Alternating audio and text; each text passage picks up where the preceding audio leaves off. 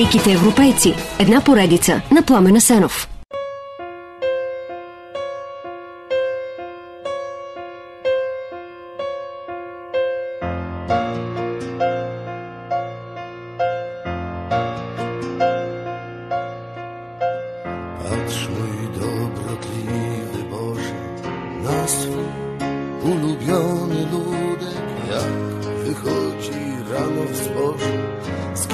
Patrz mój dobrotliwy Boże na swój ulubiony ludek, jak wychodzi rano w zboże, skinać harde karki z trudem. Patrz jak schyla się nad pracą, jak pokornie klęski znosi i nie pyta po co, za co, czasem o coś cię poprosi.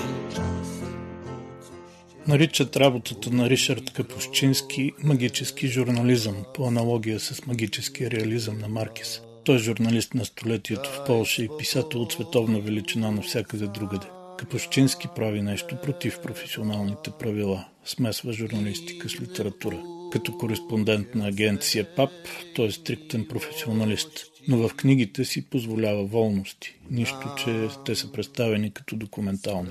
Там използва, например, алегории, метафори, сравнения и други чисто литературни словесни похвати. Разказва за места и събития като очевидец, без да е бил там в съответния момент. И най-големия грях измисля факти, за да внуши послания. Една от най-прочутите книги на Капущински, Императора, е разказ за падането на етиопския сатрап Хайле Саласие, а всъщност е сатира на комунистическия режим в Полша. В книгата Капущински описва Тиравол, квартал на Адиса Бева, където съветските генерали, които крепят режима, живеят в лукс къщи с басейни, градини на фона на пълната етиопска мизерия.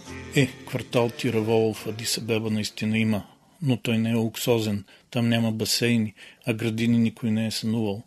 Някои се дразнят от такива волности, но истината тук е от друг порядък. Нали съветските генерали, където и да стъпят, се държат като големия бял господар? Полша беше така, в България беше така, в цяла източна Европа. Смятате ли, че в Черна Африка е било иначе? Друг известен литературен образ на Капущински е от Уганда и диктатора Идиамин, масов убиец и дори канибал. От време на време литературната идея го завладяваше, разказва Артур Домославски, журналист и биограф на Капущински. Той, например, пише, че рибите в езерото Виктория изведнъж не ядряват, защото се хранят с телата на убитите от Идиамин. Метафората е цветна и смразяваща, но истината е, че рибите растат, защото в езерото идва много по-дребна риба по река Нил.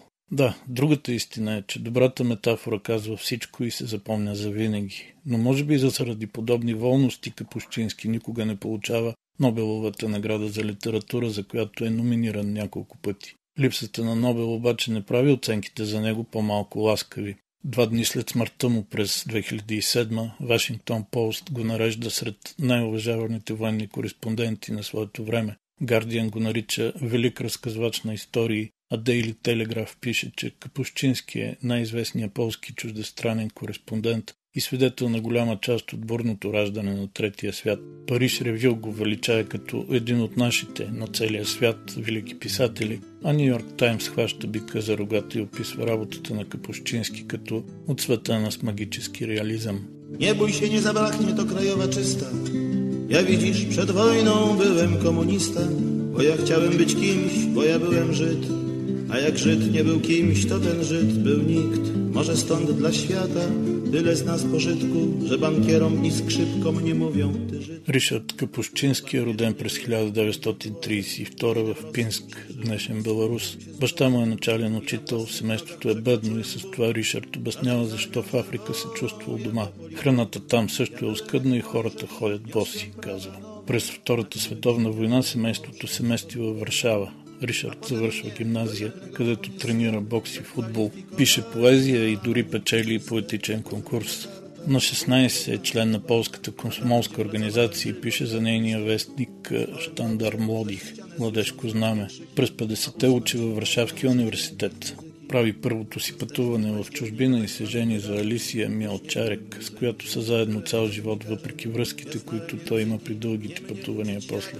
През 1953 Капущински става член на Полската обединена работническа партия и е там до 1980 с раждането на Солидарност но той се разделя вътрешно с комунистите още през ключовата 1956 с събитията в Познан и руското нахлуване в Унгария. През 55-та Ришард пише репортаж за ужасните условия, в които абстрактните строители на комунизма реално строят краковския квартал Нова Хута.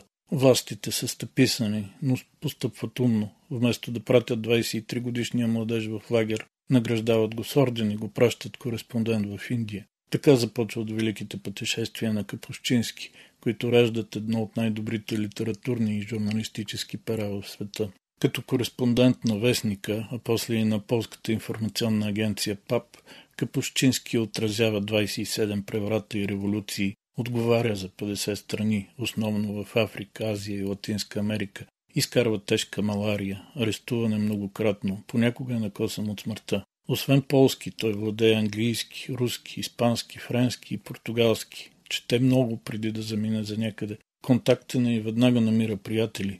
Опита му на журналист се проявява като страхотен нюх. Той предугажда събитията и често се оказва на най-важното място тъкмо на време. Полски дипломат в Африка казва, щом пристигне някъде Капущински, само за 3-4 дни научава повече, отколкото ние за години престой. Освен императора, сред другите му най-известни книги са Шахин Шахът, за падането на режима на Реза Пахлави в Иран, Футболната война, книга за безумието на конфликта между Хондурас и Салвадор заради два футболни матча, Империята, книга за разпада на Съветския съюз.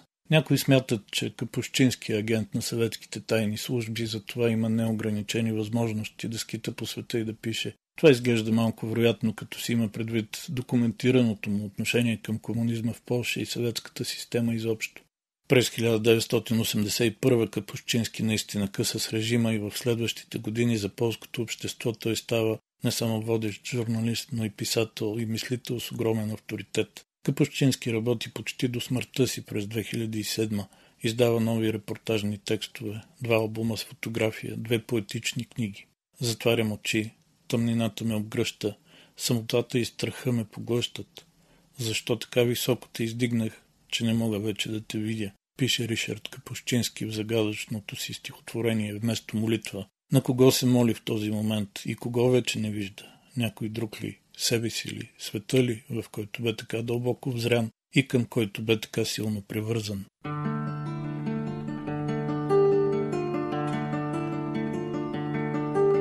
Siedzieliśmy w poczekalni, bo na zewnątrz deszcz i ziom. Do pociągu sporo czasu jeszcze było. Można zatem wypić kawę albo rzucić coś na ząb, bo nikt nie wie, kiedy człowiek znów napcha ryło. Wtem słyszymy pół stukoty i lokomotywy świst, więc rzucamy się do wyjścia na perony. Ale w miejscu nas zatrzymał megafonów skrzyp i pisk. To nie wasz pociąg, ogłosiły megafony. Uwierzyliśmy megafonom, uprzejmie wszak ostrzegły nas. Po co stać w deszczu na peronie, skoro przed nami jeszcze czas?